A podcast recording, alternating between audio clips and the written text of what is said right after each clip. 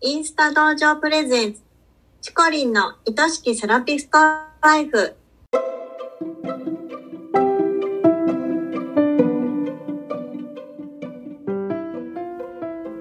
セラピストの皆様、こんにちは。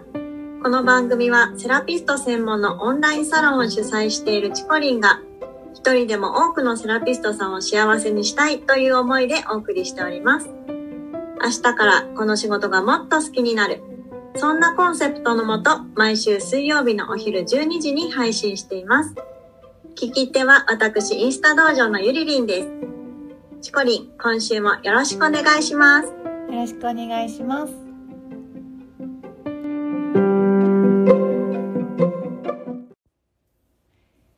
ゆりりんゆりりん。うん、何？ゆりりんって子供の時、どんな子だったの？子供の時？うん。子供の時うね、ん。なんかね、子供らしくない子供だったよ。どういう？なんか、うち自営業でねう、ん。本当になんか忙しかったから親が。うん。なんかね、結構ね、こうなんだろう、いいい子でうん。いなきゃ的なね、そんな感じがあったかもしれない。ちょっと大人っぽい感じ？そう、なんかひ遊びも一人遊びとかがすごい多くってう、ん。だからなんだろうな、ちょっと遊んでよ遊んでよとかね、そういう無邪気さがあんまりなかったかもしれない。へえ。一人で何をして遊んでたんですか？ね、一人でね、今も私すごい空が好きなんだけうど、ん。空をね、見てね、一人で妄想したりね、へえ。あと絵描いたうり、んなんかね、こう、お菓子の箱とかあるじゃない、うん。うん。ああいうので、お人形のお家を作って。お家ごっこしたり、うん。なんかそんなことしてた。うーん、そっか。じゃあ活発っていうよりかはどっちかというとうんなんか作ったりねあ、そうそうそうそう。遊ぶ方が好きやった絵り。描いたりう、ん。なんかそういうのが多かったかも。うん。あんまり変わってないね。そうかもしれないね。うん、ねそうかもしれない。毎日空の写真もねインスタに上げてるし。うん。うんねなん。か、だからちっちゃい時から空が好きだったのかもしれないなと思って。うん。うん。空っていいよね。空はいいよね。うんなんかいろんな顔があるうし、ん。見てると癒されたり、うん元気になったりするなって思う。ううんん。私すっごい大きいものが好きで。うん。であの自分の目で見れる一番大きいものって多分空やん、あ、そうだね。うん、うんうん。だからあのあわよくばあわよくばあのできたらこうちうん360度地平線に囲まれてうん、空あを一回見たい、あ、最高だね。なんかえー、そんな場所あったら行ってみたいな。えーねでも北海道とか行ったらあるのかな？そうだね。私、ど北海道まだ行ったことないんだよう。ん私もないのうん。アフリカとかね砂漠うん砂漠とか行ったらあるかもしれないけど本当にただの本当にもう一番大きい空を見たい、ね、いいね。見てみたいね。うん、大きいものをするとなんか心がすごい伸び伸びするよね。うん、するすうる。ん。ありがとう。じゃああの今日のお話に行きましょうか。うん、行きましょうか。はい。それでは本日のお悩みなんですが、はい、子育てとの両立が難しいうん。というご質問で、お子さんがいてお仕事されてる方で、うん。やっぱりこのお悩みは持ってる方が多いんじゃないかなと思うんですが、うん。そこはどうでしょうか？はい。あの両立っていう言葉からしてね、あの、仕事にもこう時間を注いで成功したり、まあ、子供の宿題をちゃんと見てあげたり、ごうん飯手作りで作ってあげたりね、うん。目を見て話を聞いてあげたり、うん。夜は絵本を読んであげたり、休みの日は家族でお弁当を持ってピクニックとかね、うんみたいなそういうイメージができたらいいなって思ってるんかなっていう印象があるんですけども、まあ、実際そういう理想を持って仕事してみたらもう子供に手がかかって全然今日もインスタ投稿できてへんかったとかね、うん仕事の日に限って子供が熱出しちゃったとかね、うね。ん、今日はお客様入れて充実してたっていう日でももう今から買い物行って子供迎えに行ってご飯作ってもう寝させるまで怒涛の時間を過ごしてるうちにもうイライラしてきてね怒っちゃったりとか。ね、旦那さんに「昼間何してたん?」とか言われて悔しかったりとかねそうんそう、いうのもたくさんたくさんあると思います。うんで子育てを完璧にしながらお仕事を形にしていくってうん本当に難しいことなんですよね。あのそうですね。できないって言ってるんじゃなくて、うんなかなか難しいっていう。うんで私が提案今日したいのがうん。仕事と子育てを両立しようとしてはいけないみたいな。そうそう。もう最初から両立できないものと思いません思ってみませんかっていう提案なんですけれどもね。うんうん、であのまあ両立実際できてる人がいるから私もできるんじゃないかなとかうん両立できないと人としてダメなんじゃないかなとか。思ってしまうことも自分をすごく苦しめてしまうんですけれどもあのもしかしたらそのなんか両立できるはずでしょっていう意見うんうんとかなんか両立しないと両立しできるようにするのが当然みたいなそういうなんかね、あの誰かの発信とかもしかしたら親とか旦那さんとかそういう人からの、なんかそういう意見を聞いたことがうん。なんかその自分が両立両立って思ってしまうことの一因なのかもしれないなと思ってて。うんもしかしたら誰もそういうことを言う人がいなかったらあんまりそこまでね両立に対してこだわらないかもしれないですよね。うん。うん、誰かに言われた一言って意外と心に残ったりするよね。そうそうそうそう、うん。本当にそう思ってて。でも両立ってものすごい本当に難しいことなんですよ。もしね子供がめちゃくちゃおとなしい全然泣かない子だったとして、うん。もう時間もきっちり守れるしご飯もたくさん出した分食べてくれるしっていうのでね、まあそういう子がいたとしたらうん。ね、まあ、たまたま両立できたっていうことはあるかもしれないんですけど、うんそんな子ほぼいないじゃないですか。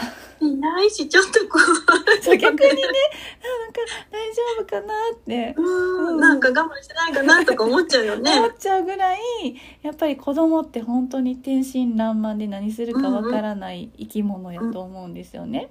うん。うん、でも怪我もさせたくないし病気もさせたくないしもう子供が死なないように見てるだけでも大変なんですうよ。んうん。そうでそういう子育てっていうめちゃくちゃ尊い大事な仕事をしている中で、うんねでも仕事も大事にしたいってことですよね。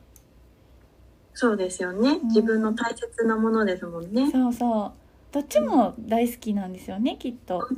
うんうん、で両方大好きやからどっちか我慢するのししんどいんですよねやっぱり。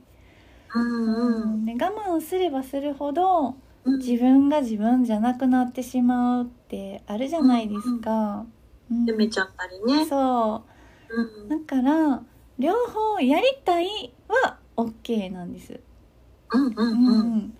両立しなければいけないっていうのはちょっとなしにして両方やりたいは OK にしてみ,、みませんかっていうことですよね。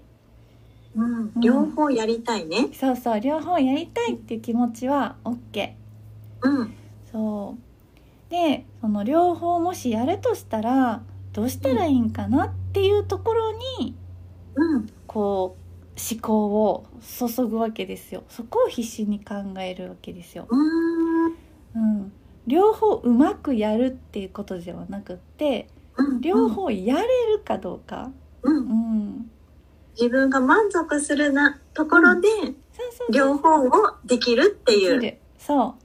そう、うん。自分の満足ってね今ゆりりんがいいこと言ってくれたけど人の評価とかじゃなくって、うん、ううん、ん自分がやりたいレベルのことをできるかどうかっていうことがすごく大事ね。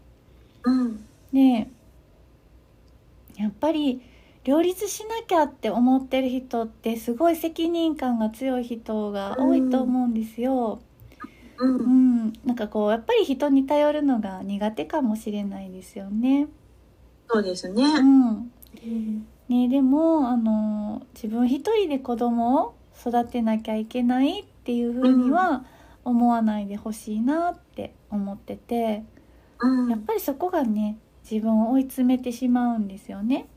うん、う、うん。ん、であの自分が本当に困った時にうん、預けられる場所やったりとか、う、うん。んまあ、行政的なところも、ね、助けてくれるとこがないかなとか、うん、うん。まあ、親兄弟だけじゃなく旦那さんとかだけじゃなくあの、友達とか近所の人とかねうん、もしかしたらそういうところの協力体制っていうのが、まあ、あったら全然違うかもしれないですよね。そうですね。うん。うん、であのまあ、今現在シングルでね子育てしてるとか、あのたまたまこう地方なんかき生まれ育った場所じゃないところにいて、うん、頼る人がいないっていうことも全然あると思うんですけどでも絶対助けてくれる人はいるしあの助けてくれる期間ってあるので、一回本当に全部調べたり人に相談してみてほしいんですよ。であの近所の人にもねなんか、まあ、会社行ってるんやったらその同僚の方とか、まあ、保育園とか小学校行ってるんだったらママ友さんとか、うん、うん、うん。自分の仕事のこととかなんでこの仕事をそんな一生懸命やりたいんかとかね、う、うんん、そういうのを伝えてみるっていうのも大事だと思うしうん、あの子供がその人たちにこう懐いてくれるようなそういう土台を作っておくっていうのも一つやと思うし、うん、うん、やっぱり両立すること一人で何もかも全部完璧にやろうとしてしんどくなるよりかはもしかしたらそういう風なところにうん、力を注いだり、ちょっと頭使ってみる方がうん、後々楽になってくることもあるんじゃないかなと思いますね。うん、う、うん。うん、んね、周りにあの一人でも多く頼れる人を作っておくことっていうのが、まあ、その両立の、うん。まあ、一歩目かなって私は考えてますけど、どう思いますか、うん、なんかやっぱりこう自分一人でやるってなるとどんどん苦しくなっちゃううし、んうん、こう自分がどうしてこのサロンをやってるんだとか、ね、例えばママ友とかでもね、うん。どうしてこのサロンやってるんだとか、こんな気持ちでやってるんだっていうのを話してるうちに、あ、えー、そんな風に思ってやってるんだっていうところから、だんだん、こう、もし何かあったら協力するよとか、うんふうにね、言ってくれる仲間が増えたり、うん。こう、一人でね、絶対やらなきゃとか頑張ってると、どうしてもそれって伝わりづらいし、そうなんですよね。まずはねもしあの旦那さんとか親とかねちょっとあのサポートしてくれそうな人が近くにいる場合はそういった方にねその自分の今の気持ちとかっていうのを話してみるうん、でそういうのがいない時は、まあ、行政だったりとかあのそういうちょっと話せる方に聞いてみるっていうのはうん、すごい大事なことだなと思います。うん、なんかねこう頑張ってるから言えないとかじゃなくて、頑張ってるからこんなことがあったよとかこういうところが困ってるんだよとか、うん少しずつでも一言でも話せるようになっていくとうん、気持ちが楽になって負担も減ってくるかもしれないですよね。そうですね。なるべく負担を減らして大好きな仕事と大好きな子供とのね時間と、うんね、両方確保できるようにしていきたいですよね。うんうんまああのー子育てしながらの仕事配分の話とかあ仕事の時間配分の話とか、うんあとあの旦那さんに応援してもらう話とかっていうのは、うんまたちょっと別の機会にお話できたらなと思います。はい。またそちらも聞いてみたいです。はい。うん。